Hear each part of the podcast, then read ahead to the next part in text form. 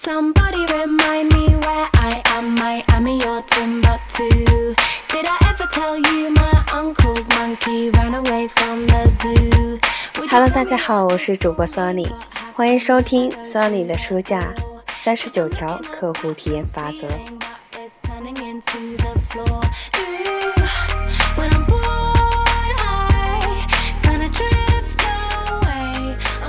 今天我们来学习第21条法则，让顾客随时都能找到你。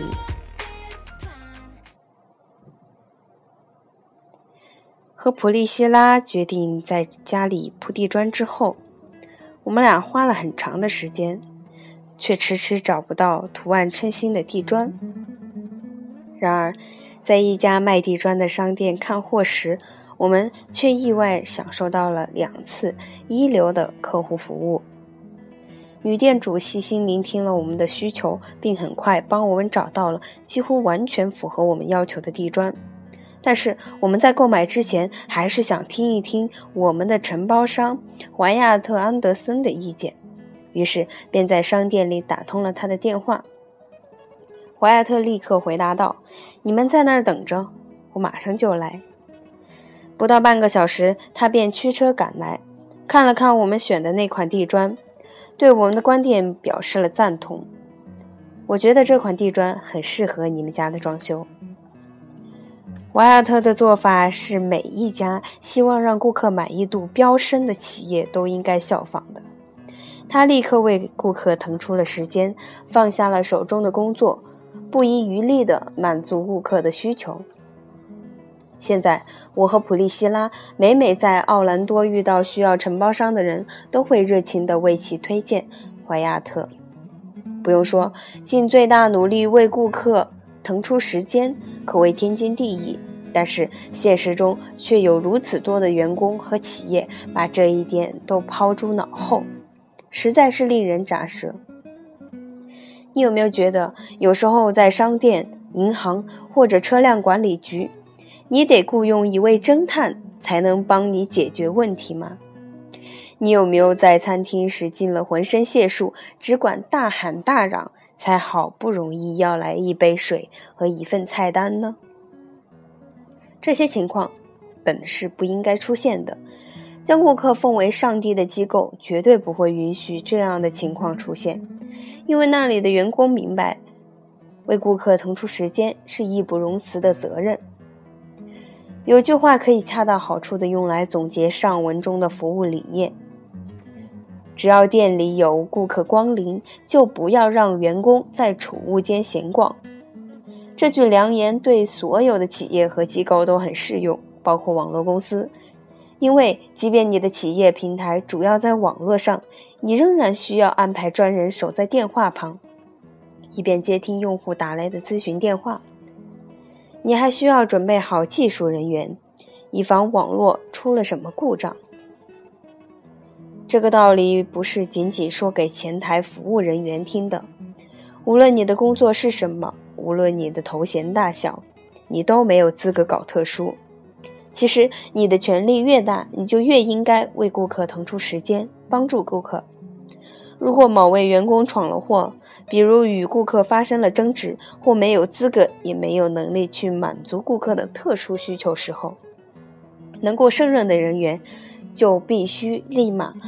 负担起这份责任。在顾客听来，让我帮您找一下经理这样的回话或许能够起到定心丸的作用，但是如果你让顾客为经理一味的傻等，那么原本就存在的矛盾便会积聚激化。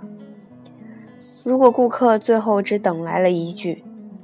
不好意思啊，我们经理现在腾不出时间”这样的话那么积压的怨气很可能就会爆发。面对一位心浮气躁、急需安抚的顾客，你应该马上腾出时间来对其予以照顾，这恐怕是当务之急。在这个几乎人人手中都有手机等通信工具的时代，那些声称没有办法联系到某人的人，言外之意就是自己不想和别人联系。有一次，普利希拉给我打来电话，但我没有接听。事后他问我，难道对你来说还有比我更重要的人吗？这个问题的答案只有一个，对我而言，没有人比他更重要。因此，我建议你不要对自己所爱的人的电话不理不睬。在商界领域，你的顾客就是你世界上最为重要的人。因此，你应该尽力像对待自己的爱人一样，为他们腾出时间。意识到这一点后，在任何地方工作时，我都会告诉员工，只要我的妻子和顾客打来电话，即便打搅到工作，也要先告诉我。如果你不屑于接听顾客的电话，那你在其他方面的表现或许也会如此。不管你在企业中担任什么职务，为顾客腾出时间就意味着，只要情况需要，你都应该立刻为顾客解燃眉之急。在那些以优质客服著称的企业中，管理者们无时无刻不在做着顾客服务的准备。迪士尼世界要求前台管理人员用 80% 的时间在园内巡逻待命，这也是游客的返游率之所以爆棚的原因之一。在西南航空公司和捷兰航空公司，管理人员甚至要亲自上阵帮忙打扫飞机上的卫生呢。这些工作虽然没有出现在你的职位描述中，但这并不代表你没必要做这些工作。他们营造了一种更加和谐向上的工作环境。如果你处在企业的高层，那我可以向你保证，你这种与大家同心协力的态度必定会在企业的每一个人心中做出美好的乐章。那些看过《创造魔力》的读者应该记得，书中有一条对领导者的建议，就是注意自己的言行举止，因为身为领导者，你的一言一行都在众人的监督之下。如果雇员看到你融入员工和顾客之中，和他们打成一片，你作为榜样的力量很快就会感染他们，刮起一股以客服为重的旋风。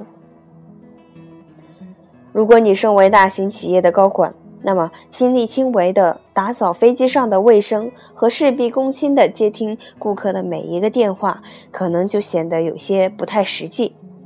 可即便你的顾客无法24小时随时与你联系，你仍然有责任安排专人在需要时为顾客答疑解惑。或许你的顾客没办法直接对你表达不满或者提出建议，但是他们应该拥有一个能够轻松与企业联系的途径，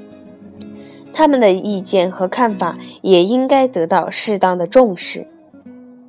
企业网站上附带的电子表格是远远不够的，你应该把企业的联系电话放在网上，然后派专人来负责接听电话。有一次，我从美国公共广播上听到了一则广告，广告的开头是这样的：此播客节目由联盟银行赞助播出，我们致力于客户服务，随时随地拨打银行电话，拨铃接通人工服务。一家大规模的银行竟愿意用宝贵的几秒钟广告时间向客户们保证，客服电话的另一端是实实在在的人，而没有在广告中加入我们的利率很有诱惑力，或者我们的按揭贷款专家能够随时为你提供帮助这种话。这样的理念值得我们借鉴，人人都愿意与同类交谈，因此请你在企业中安排专人与顾客进行沟通。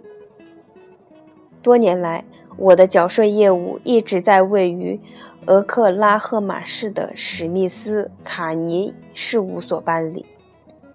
每次给他们打电话，接线员都能很快地接听，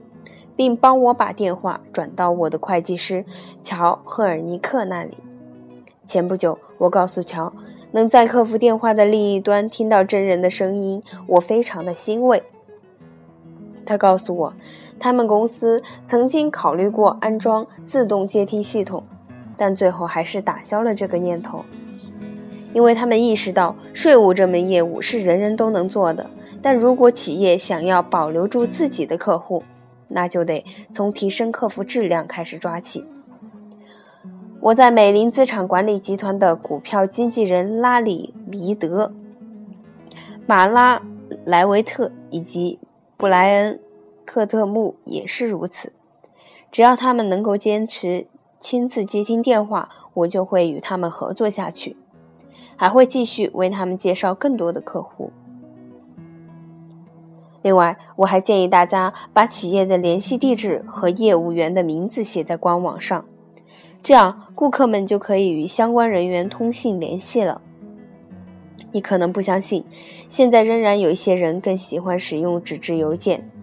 加之现在能把通信地址写在网站上的企业少之又少，因此这么做绝对会让你的企业脱颖而出。在迪士尼就任期间，我每月接到和阅读的信件都超过700封，而与此同时，我们也收获了顾客们的拥护和良好的业绩。在移动电话和其他各类通信设施的帮助下，我们现在可选的沟通渠道可谓数不胜数。依自身的具体情况挑选出最合适的沟通渠道，并确保你的团队中每一个人使用的渠道都是统一的。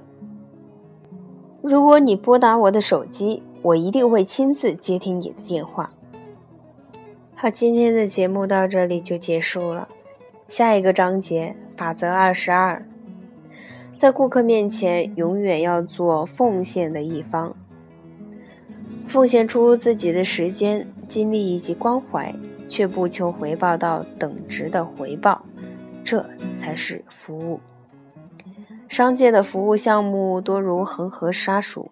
但我们需要的更多的是来自乐于奉献的人的真诚服务。好，那么更多详情将在下一节展开。期待大家的收听和关注，今天的节目到这里就结束了，再见。